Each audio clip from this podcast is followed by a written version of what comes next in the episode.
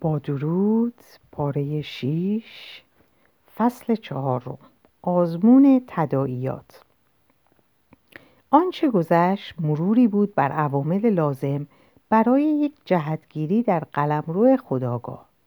تا اینجا جز به اشاره و به طور ضمنی بحثی از ناخداگاه به میان نیاوردیم. چون پیش از پرداختن به ناخداگاه باید راه های دستیابی به فضای درونی و تاریک را باز کنیم و مطمئن شویم حسیات نفوذی مورد حسیات نفوذی مورد پیگیری یا حداقل نقطه شروع آنها قابل عبور و دارای پاره ای های علمی است. از این رو لازم است در زمینه روش های معمول و نکات اساسی آن با شما صحبت کنم. ابتدا به روش آزمون تداعیات می‌پردازم و معتقدم با این مبحث به طور کامل در مسیر روانشناسی تجربی قرار خواهیم گرفت. آزمون هایی که ما را قادر می سازند به بررسی اصولی بپردازیم. اصولی بپردازیم که به گونه بسیار جالب و شگفتانگیز کنش های ناخودآگاه را نشان می دهند. در واقع با این آزمون ها می توان اهداف دیگری را دنبال کرد. و ما سعی کردیم به صورت تجربی طرز کار مکانیسم تداعیات را مورد بررسی قرار دهیم که کاری کم و بیش غیر ممکن بود و ابزارهایی تا این حد ابتدایی در زمینه مسئله چنین پیچیده چون تداعیات کمک چندانی نمی کنند. ولی در عرصه علوم موارد زیادی را می توان یافت که تحقیقات نه چندان امیدواره امیدوارانه در کمال تعجب پژوهشگران افقهای تازه ای را گشودند. روش آزمون در آزمون مورد نظر ما منطبق با پژوهش در زمینه عقده ها به شرح زیر است. پژوهشگر توماری از کلمات موسوم به کلمات ورودی را در اختیار دارد که بی تفاوت و به صورت تصادفی انتخاب کرده است. میان این کلمات نباید هیچ رابطه مفهومی وجود داشته باشد. و این یکی از شروط لازم برای آزمون دقیق تداعیات است. این کلمات باز هم تکرار می کنم باید جدا از یکدیگر باشند و باید فاقد هر گونه رابطه مفهومی انتخاب شوند. به عنوان مثال آب، دایره، صندلی، علف، قرمز، کارد، کمک کردن، وزن، آماده. وقتی این کلمات را یکی پس از دیگری برای کسی تکرار می کنیم هیچ فرض و شبهه برای او ایجاد نمی شود. اگر تعدادی از واژه ها زمینه ای را تداعی کنند این شبهه پیش می آید. شبهه پیش می آید. پژوهشگر از, از فرد مورد نظر می خواهد حتی امکان هرچه سریعتر در رابطه با هر کلمه ورودی با تلفظ اولین واژه‌ای که به ذهنش می‌رسد عکس عمل نشان دهد. از جمله شخص پس از شنیدن واژه آب از زبان پژوهشگر تا حد ممکن سریعتر با تلفظ اولین واژه‌ای که به ذهنش می‌رسد پاسخ می‌دهد. مثلا می‌گوید خیس یا سبز یا ها, ها, دو صفر یا شستن و امثال آن. پژوهشگر با یک زمانسنجی دقیق که تا یک پنجم ثانیه را اندازه می‌گیره زمان واکنش رو ثابت می‌کنه ثبت می‌کنه. دقت بیشتر در این آزمایش باعث اشتباهاتی بیش از یک پنجم ثانیه میشه. یعنی هر بار که آخرین هجای واژه ورودی تلفظ میشه زمانسنج به کار میفته و به محض تلفظ اولین هجای پاسخ زمانسنج متوقف میشه. این حد فاصله زمانی با عنوان زمان واکنش ثبت میشه. من تا پنجاه واکنش و گاه بیشتر را ثبت می‌کنم ولی تعداد زیاد واکنش ها به دلیل خستگی حاصله, زیان... حاصله زیانباره. معمولا از پنجاه تا صد واکنش مناسبه. در جریان آزمون مشاهده میشه که زمان واکنش ها بی نهایت با هم تفاوت دارند. گاه کم و گاه زیادند. همچنین گاه مشاهده میشه که بعضی از پاسخها با گنگی و آشفتگی همراهه. شخص توصیه اولیه در مورد پاسخ با یک کلمه را فراموش می‌کنه و با جمله کامل پاسخ میده یا مفهوم واژه ورودی رو ندیده می‌گیره و با ادای لحن یا آهنگ واکنش نشون میده که این امر هم که این هم انحرافی جزی از دستورات و قواعد پیش بینی شده است. حوادث جزئی دیگری هم دخالت می‌کنند پژوهشگر با تلفظ واژه آب واکنش آب آب و آهن سبز را دریافت می‌کنه که تکرار غیرمنتظر واژه ورودیه.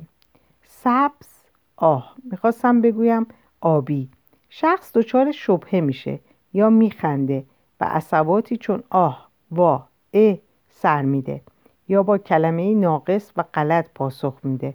مانند بله یا نه پیش از عکس العمل گاه نیز شخص, شخص مورد آزمایش کلمه ورودی رو که با وضوح کامل تلفظ شده نمی‌فهمه یا درست نمی‌فهمه یا با واژه کلیشه‌ای بی تفاوت و به انواع واجه های ورودی پاسخ میده. به عنوان مثال بعضی با تکرار واژه خوب یا زیبا عکس نشون میدن. تمام این آشفتگی ها و همچنین عکس های دراز مدت یا عدم عکس ها را نشانه عقده مینامند. در واقع مشاهده شده اون دسته از کلمات ورودی که باعث اختلالاتی در عکس العمل شدند کلماتی هستند که در ذهن فرد مورد نظر با یک محتوای هیجانی برخورد کردند. یعنی در بخش زرد رنگ روح در نمودار چهار پژواکی به وجود آوردند و به نوعی فضای تابوی درونی را لمس کردند. وقتی یک واژه ورودی فقط سطح خداگاه رو رمز کنه واکنش طبیعیه و هیچ چیز غیر هیچ چیز غیر منتظره اتفاق نمیافته. ولی هرگاه منحرف شه و از موانع حافظ حیات درونی بگذره و وارد فضای فردی شه با باز کردن راه باعث یک اختلال خودکار میشه که شخص خود رو برای اون آماده نکرده. لذا توجهش جلب میشه به این توجهش جلب میشه و این جذابیت مانع میشه دستورات داده شده رو به اجرا در بیاره. من به این مرحله از آزمون مرحله دومی هم اضافه می‌کنم که عبارت از پس از ثبت تعدادی از تداعیات. فهرست کلمات ورودی رو از سر می‌گیرم و از فرد مورد آزمون می‌خوام که پاسخهایی رو که قبلا به هر یک از واژه ها داده تکرار کنه. به عنوان مثال می‌پرسم به واژه آب به واژه آب چه پاسخی دادید؟ شخص یا به یاد میاره یا نمیاره یا شاید هم فکر می‌کنه. پاسخ رو به خاطر داره ولی پاسخی متفاوت میده. تمام اینها یادداشت میشه. واکنش های از یاد رفته بازده های ناقص رو می‌سازند مشاهده شده که این واکنش ها نیز نشانه های از همان عقده و یا همان عنوان دیگر اختلالاتی هستند که تداعیات تمامی یافته با فضای تأثیرات رو از هم تفکیک می‌کنن. اینو هم اضافه کنم که حالات و حرکات و اصطلاحات شخص مورد نظر حتی خنده ها و صرفه ها و لکنت های احتمالی اون نیز برای یک پژوهشگر تعلیم دیده نشانه های ارزشمند به حساب میاد. در اینجا شاهد یک سلسله زمانی عکس های رو کاهش از 25 تا 8 پنجم ثانیه هستیم. میانگین زمانی عکس و واکنش طبیعی این شخص هفت پنجم ثانیه است. با واژه با واژه کارت عکس عمل ممتد ظاهر میشه. که طی سه تداعی بعدی کاهش میابه این کاهش رو در اصطلاح فنی اصرار مینامند و فرض بر اینه که واژه کارد فضای تأثیرات شخص مورد نظر رو لمس کرده و موقتا دقت و توجه اون رو زائل ساخته. نشانه عقده حاکی از اونن که شخص موفق نمیشه واکنشی درست از خود بروز بده و تکرارها نیز اختلاف دارند موضوع چیه؟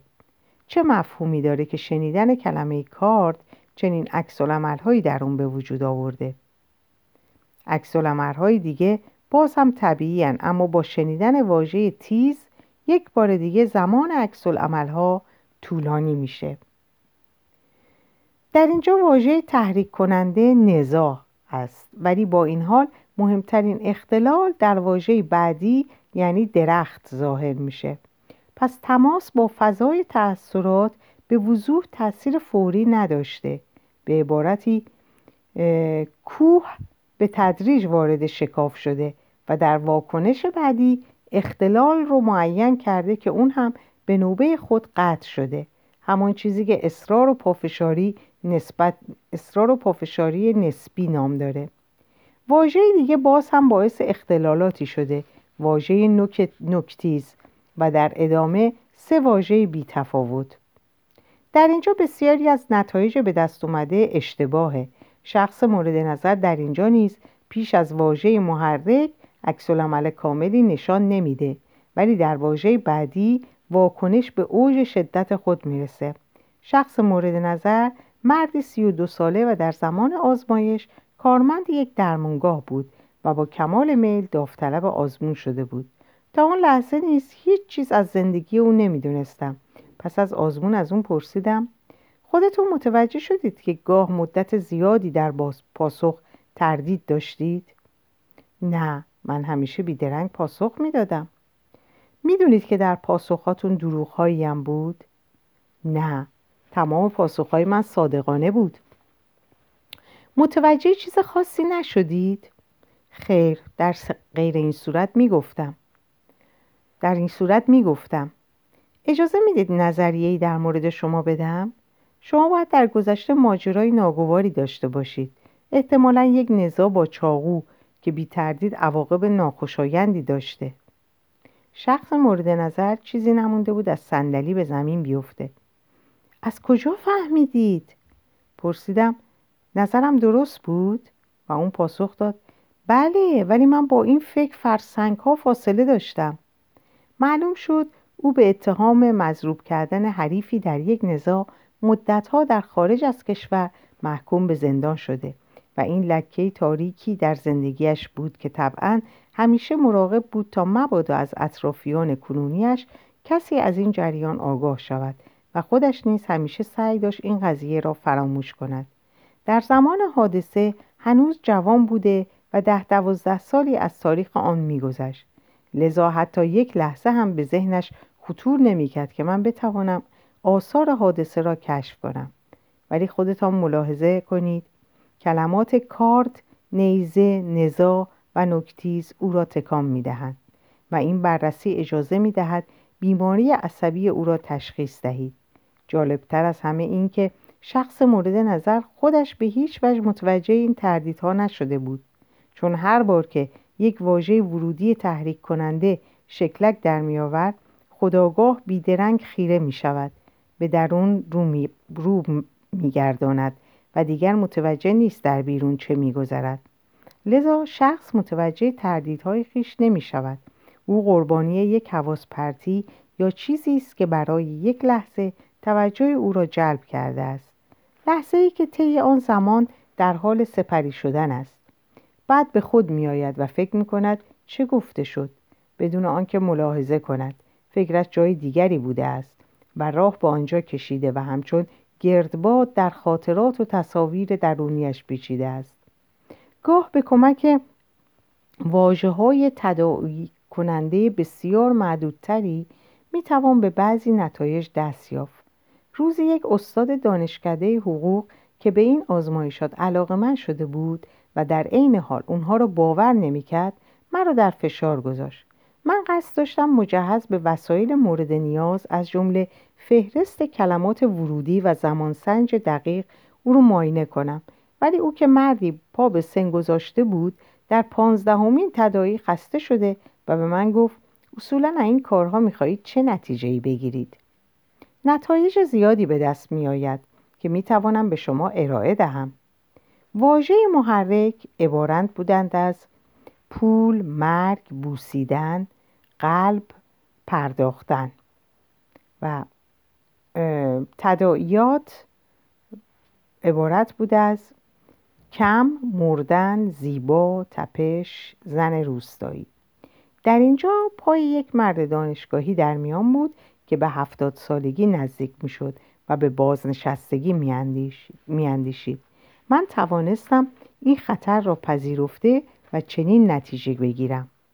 فرد مورد نظر باید تا حدودی مشکلات مالی داشته باشد چون واژه پول کلمه اندک را در او تدعی می‌کرد و به واژه پرداخت شدیدا واکنش نشان می‌داد. در چنین سنینی انسان ناخداگاه به مرگ میاندیشد. البته حرفی از آن نمی‌زند ولی این سکوت مانع از آن نمی شود که ناخداگاه بدون احتیاط آن را بروز دهد. در پاسخ به واژه مرگ واژه مردن را به کار می‌برد. زمینه را رها نمی کند او به مرگ میاندیشد و این فکر را به او تعمل وامی دارد. او را به تعمل وامی دارد. بوسه زیبا. این بحثی است جداگانه. فریادی است از قلب از یک قاضی قدیمی.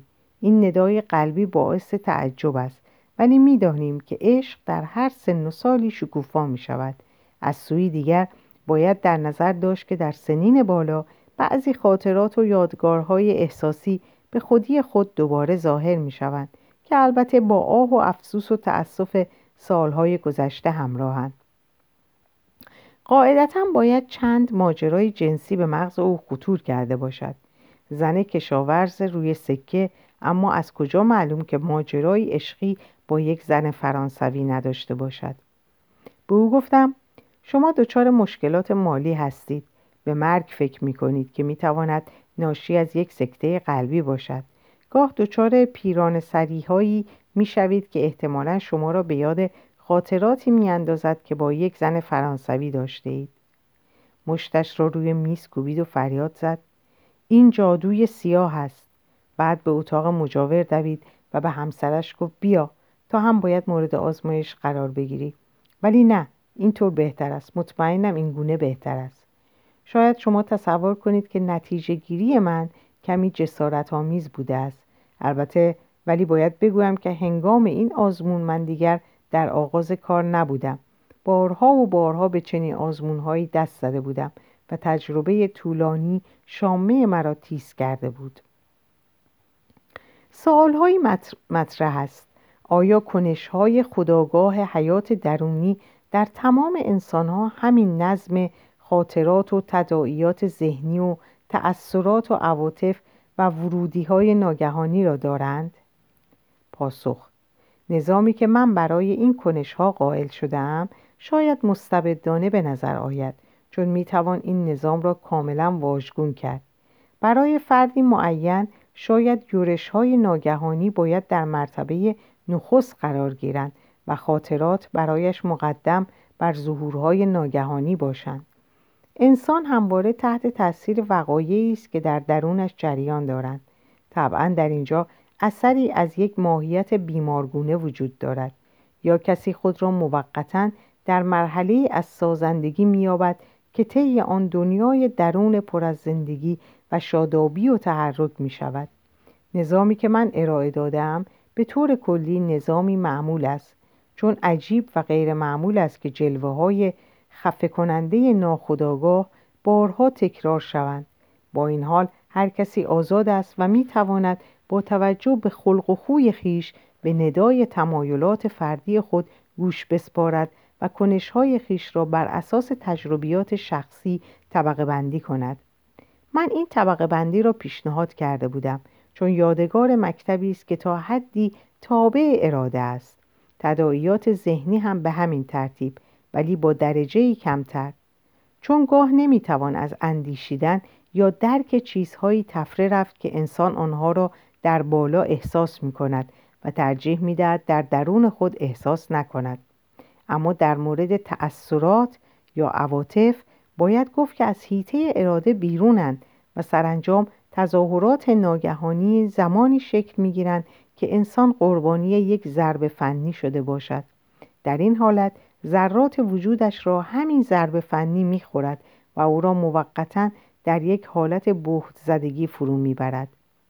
بدیترین ویژگی فضای درونی آن است که انسان در آن احساس سرخوردگی می کند و دچار حالت انفعالی می شود دیگر آن انسان سرزنده و پرتحرک نیست بلکه محکوم به ایفای نقش یک دردمند است.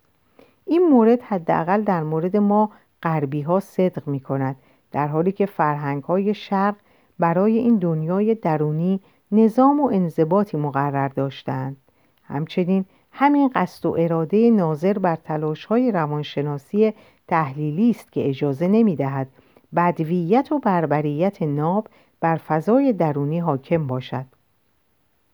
بلکه با شناخت داده های موجود در دنیای درون نظامی را حاکم می کند به هیچ وجه نباید فضای روانی درونی را با ناخداگاه اشتباه بگیریم.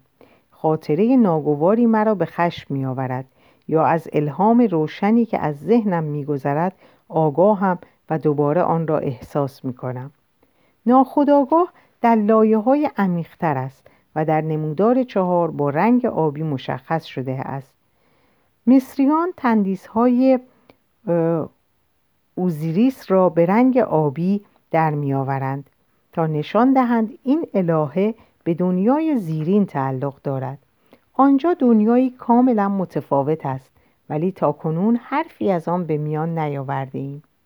پرسشی دیگر آیا میان تداعیات ذهنی ذهنی کنشها اختلالاتی که عقده ها در تداعیات به وجود می آورند رابطه وجود دارد؟ پاسخ البته قرابتی وجود دارد به محض آنکه تداعیات ذهنی خاطرات ناخوشایندی را زنده می کنند انسان احساس ناراحتی می کند فقط به دلیل بعضی از بعضی افکار و احساسات دریافتی از درون خیش این ناراحتی عبارت است از اختلالی ناشی از یک عقده و علت فیزیکی این که نقشی در ایجاد اختلال در تدایی دارد. مثال عموی یکی از دوستان شما مرده است و شما باید به او تسلیت بگویید. اما می‌دانید که دوست شما قلبا از مرگ عمویش شادمان است چون ارث کلانی برایش گذاشته است. این اندیشه پنهان شما را گمراه می کند و به جای تسلیت به او تبریک می گویید تدائی ذهنی تفکر پنهان شما پیروزمندانه راهی برای خود گشوده است. امری که طبیعتا از یک عقده ناشی می شود یعنی معرفت ناخداگاه از وارث خوشبخت. تداعیات ذهنی در موارد مشابه به وضوح بروز می کند. مثال دیگر وقتی در جریان یک مباحثه مسیر بحث برای مخاطب شما به جای خطرناکی می رسد چشمکی می زنید یعنی کافی است. دیوار موش دارد. لذا انبوهی از حرکات بیمعنی به همان میزان از اهمیت نشانه واکنش های پنهان ما هستند. سوال سوال آیا اختلالات ظاهر شده در جریان آزمون تداعیات مردمان بدوی علاوه بر عقده ها ناشی از ممنوعیات هایی نیستند که تابوها القا می کنند؟ پاسخ من تا کنون این آزمون را روی مردمان بدوی انجام ندادم. آزمون چنین افرادی چندان آسان نیست. عکاسان هم با آنها مشکلاتی دارند چون از دیدگاه انسان بدوی تصویر یک موجود روح او است. وقتی از او عکس می‌گیری و با خود می‌بری مانند آن است که یکی از روحهای او را می‌بری. و به همین دلیل ممکن است دچار بیماری شود. لذا بدویان اجازه نمی‌دهند بدویان اجازه نمی‌دهند که کسی عکس از آنها بردارد. به علاوه بیم دارند. مبادا تصویرشان به دست جادوگری خبیس بیفتد و از آن برای آزار رساندن استفاده کنند و روحهای دیگر صاحب عکس را یکی یکی تسخیر کند تا او را بکشد. از این رو کوشش های تجربی امکان پذیر نیست. مگر توسط جوجه مبلغین که آنها نیز به دلیل از دست دادن طبیعت ذاتی خیش عموما برای آزمون های روانی توصیه نمی شوند. به خصوص با آن عقده هایی که اروپاییان از رنگ پوستشان دارند و سیاهان را تحقیر می شمارند. حقیر می شمارند. اگر امکان آزمون تداعیات یا با بدویان بدویان اصیل وجود می داشت بی تردید نتایج جالبی به دست می آمد که به طور کلی کمتر مشروط به عقده های فردی و بیشتر تحت شرایط دفاع جمعی ناشی از تابوها بود. به عنوان مثال می توان مشاهده کرد که هرگاه در حضور بدویان بحثی از ارواح به میان می آید آنان واکنشی شبیه به انسانهای متمدن عقدمند نشان می دهند یعنی همان عکس عمل نسبت به چیزهای آزاررسان که در اصل همان احساس است و درست همان علایم بیماری مشاهده می شود تعجبی هم ندارد. آزارها و مزاحمت هایی که انسان متمدن از عقده احساس می کند درست نسخه بدل تابوهای عصر باستان است. به ادامه بحث آزمون تداعیات باز می گردیم اکنون می خواهم به مثال های دیگری اشاره کنم که مفهومی کلی از عقده ها به دست می دهند و ما را به سمت فرضیه عقده ها سوق می دهند. به عنوان اولین مثال این فهرست کلمات محرک است. دعا، جدایی، ازدواج، جر و بحث، خانواده، خوشبختی، اشتباه، آغوش، انتخاب، رضایت. یادآور می شوم که این واژه ها میان انبوهی از کلمات ورودی بدون تفاوت پراکنده بودند و لذا یک فهرست تنظیمی ارائه شده نب... یک فهرست تنظیمی ارائه شده نبودم. ببینیم از این کار چه نتیجه ای آید می شود پیش از شروع آزمون من از نکات زیر آگاه بودم. بیمارم خانومی سی و سه ساله و شوهردار بود و همسرش او را به دلیل بیماری حسادت شدیدی که دستخوش آن بود نزد من آورده بود. هرچند از ظواهر امر کاملا مشهود بود شوهر مردی بر است و کوچکترین سوء زن خیانتی در موردش نمی‌رفت. با این حال همسرش از یک حسادت شدید کاملا مشهود رنج می برد که پایه و اساسی نداشت. این خانم سه سال قبل ازدواج کرده و عملا کاتولیک مذهب, مذهب بود و شوهرش پروتستان. ولی هر دو ادعا می‌کردند که این موضوع هیچ نقشی در زندگی آنان ندارد. این را هم باید یادآور شوم که این خانم حجب و حیای عجیبی داشت. به عنوان مثال هیچگاه در مقابل شوهرش برهنه نمی‌شد و همیشه در اتاق دیگری لباس عوض می‌کرد. خواهر این خانم هم که شوهر داشت سال قبل صاحب فرزندی شده بود ولی این مطلب هم به هیچ وجه نباید مورد بحث قرار می گرفت چون کنایه نیشداری بود. از سوی دیگر به گفته خودشان هر دو خوشبخت بودند. طبیعی است که من ابتدا به مورد خانم پرداختم و از او پرسیدم آیا اینکه شما کاتولیک هستین و شوهرتان پروتستان باعث هیچ مشکلی نیست؟ خیر ما در این مورد با هم توافق کرده ایم مادرم اصرار دارد که من کاتولیک بمانم و فرزندانم با مذهب کاتولیک پرورش یابند. وقتی همین پرسش را با شوهر در میان گذاشتم اون پاسخ داد این مسئله هیچ نقشی در زندگی ما نداشته است. من آنقدرها هم پایین پایبند رفتن به کلیسا نیستم. از خانم پرسیدم در زندگی زناشویی احساس بدبختی می کنید؟ به هیچ وجه. من علاقه زیادی به شوهرم دارم و به همین دلیل نسبت به او حسودم. چطور چنین چیزی به ذهنتان رسید؟ شاید به دلیل اون که من طبیعتگر هستم. طبیعت گرمی دارم. متوجه شدم که با یک گپ ساده نمی‌توان چیزی از زبان بیمار بیرون کشید. لذا پیشنهاد کردم برای آنکه زیاد وقتش را نگیرم آزمون کوچکی را بپذیرد.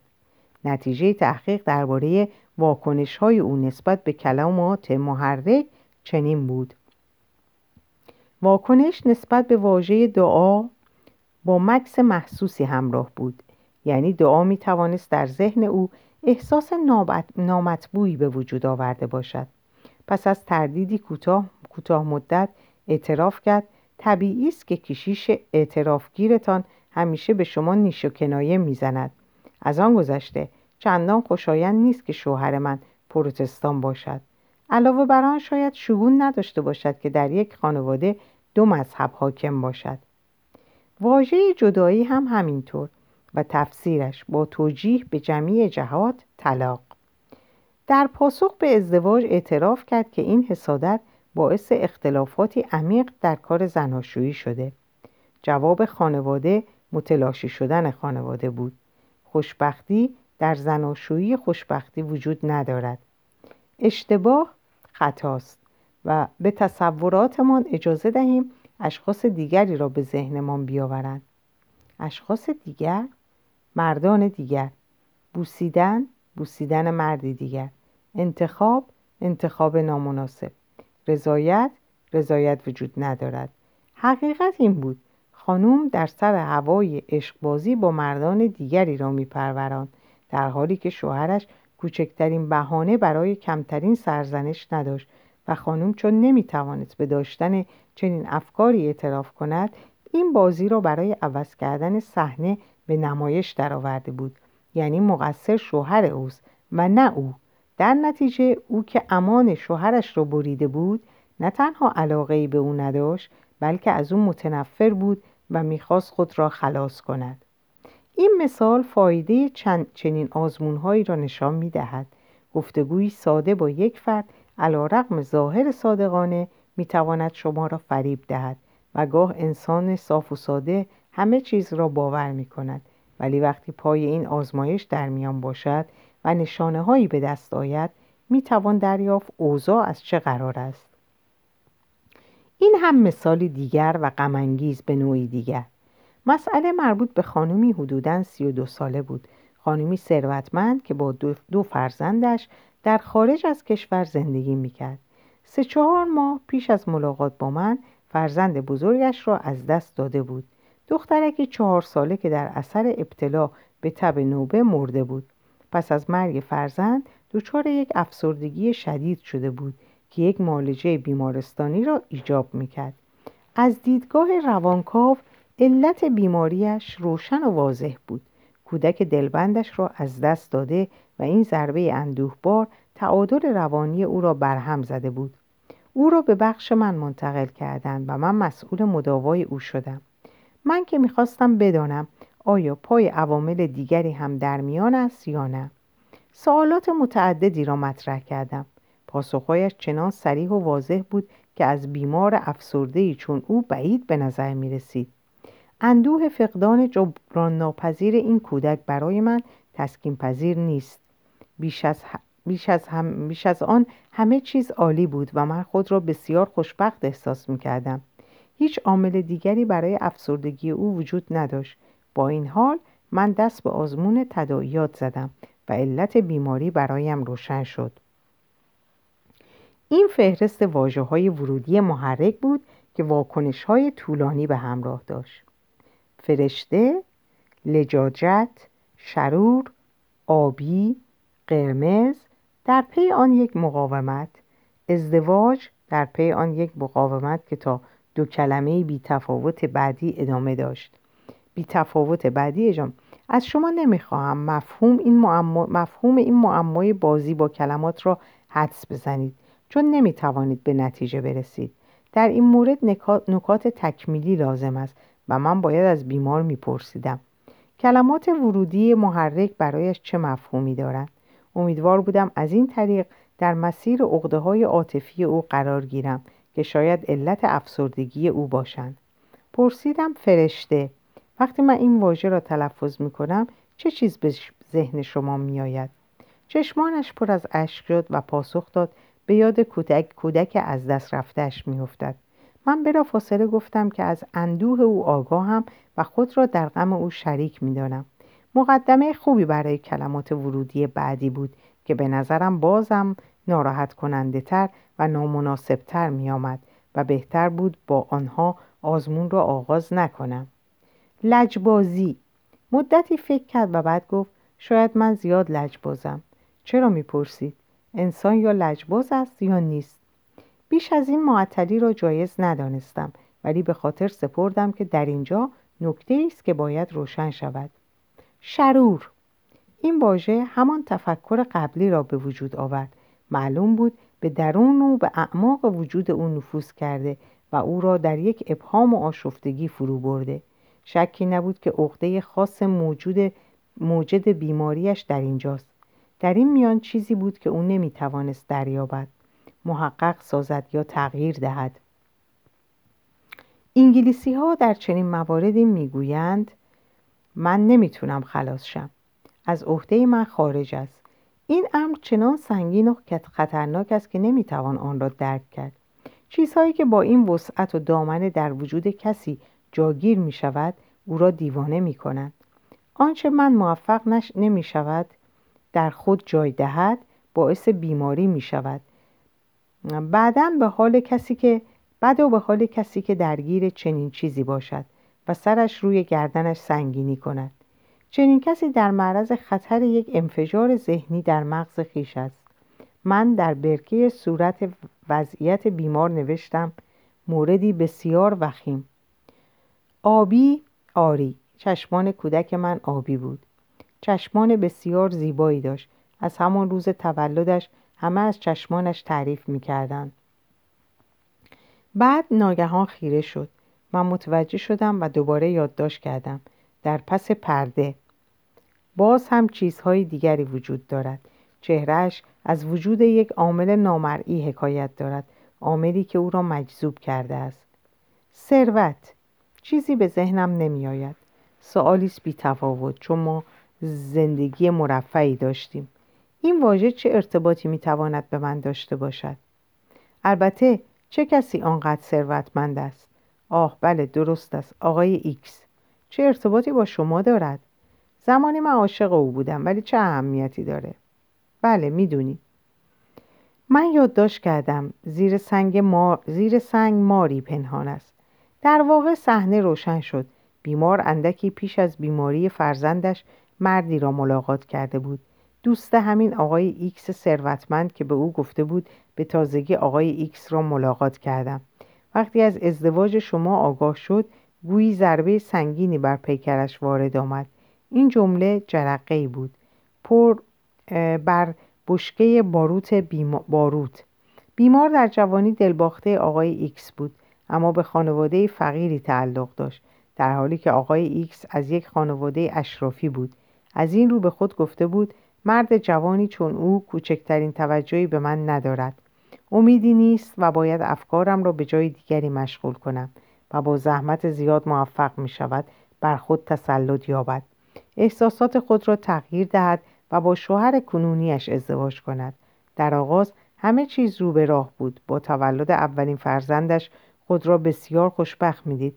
ولی قضیه عجیبی پیش آمد. به محض آنکه کودک چشم باز کرد مادرش دید که چشمان بچه نه شباهتی به او دارد و نه به پدرش بلکه درست به رنگ چشمان مردی است که او را دوست می داشت.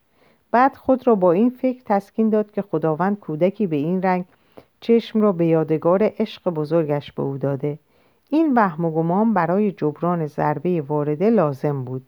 بعد هم دیگر حرفی از آقای ایکس نشنیده و زندگی آرام و بی‌دغدغه را پشت سر گذاشته بود.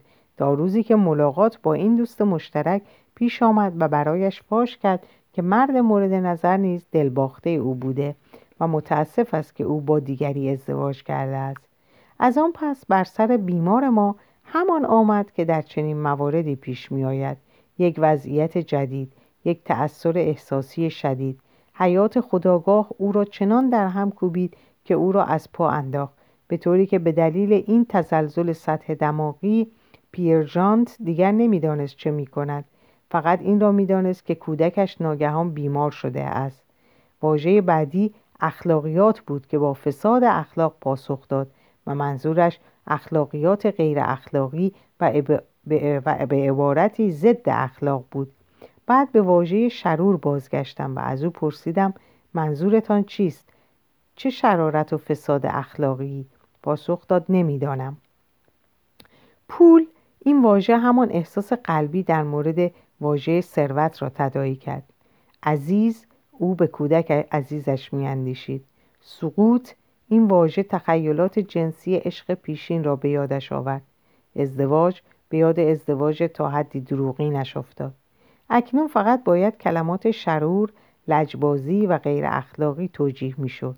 به واژه شرور بازگشتم و یک بار دیگر از او پرسیدم جریان از چه قرار است؟ آیا چیز دیگری برای گفتن به من دارید که فراموش کرده باشید؟ کودک شما چگونه به تیفوس مبتلا شد؟ راستش من اون رو با آبی معمولی حمام کردم. بیمار در شهری زندگی می‌کرد که آب لوله کشی آشامیدنی و غیر آشامیدنی مجزا داشت. هنگام حمام کردن دخترش در آب تصویه, در آب تصویه نشده این را بعد متوجه شد. ناگاه دید دخترک اسفنج را به دهان برده است ولی ذهنش آنقدر مشغول بود که به فکرش نرسید مانع او شود.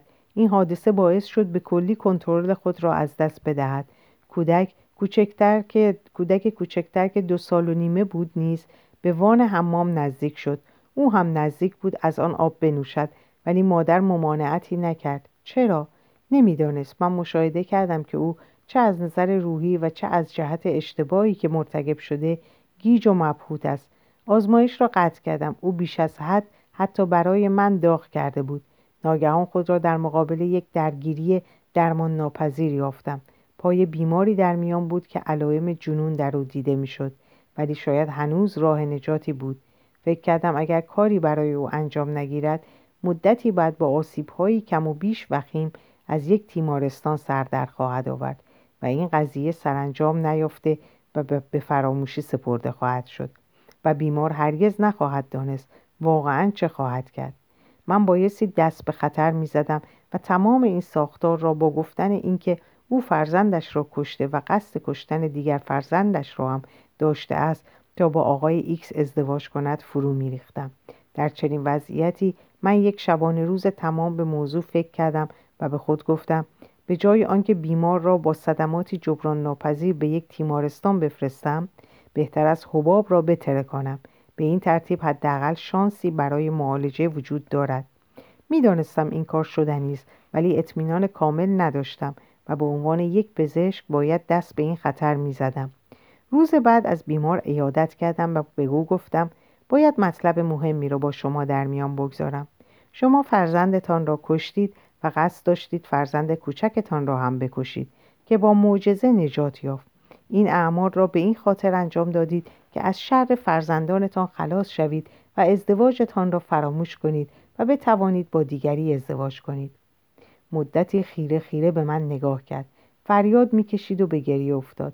من به خود گفتم اکنون کار درست شد.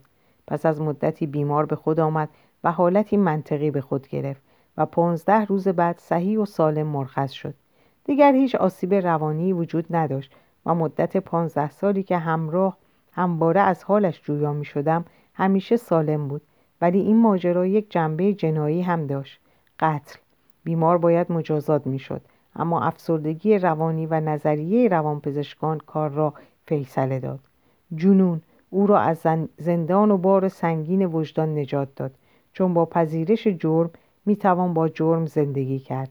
اما امتناع از آن عواقبی غیر قابل پیش بینی به همراه دارد. در چنین آزمونهایی می توان از عوامل حیاتی مهمی پرده برداشت که بی نهایت خطرناکند. آزمونی که طی آن می توان در زیر سطحی از معصومیت چیزهایی در حال احتراقی را کشف کرد آزمون من احتیاط زیادی را به من تحمیل کرده و آموخته است چون تعداد افرادی که در وجود خود یک بیماری روانی پنهان دارند به قدری زیاد است که به تصور نمی گنجد. بسیاری از بیمارهای روانی در ناخودآگاه خفتند و حاملان آنها در ظاهر به طرز اقراقامیزی عادی به نظر می آیند. به عنوان مثال می بینید که فلان شخص یک گیاهخوار متعصب یا روزدار متعصب است یا اشتیاق زیادی به خیرخواهی نشان می دهد یا از اقدامات و حرکات بینهایت عاقلانه لذت می‌برد.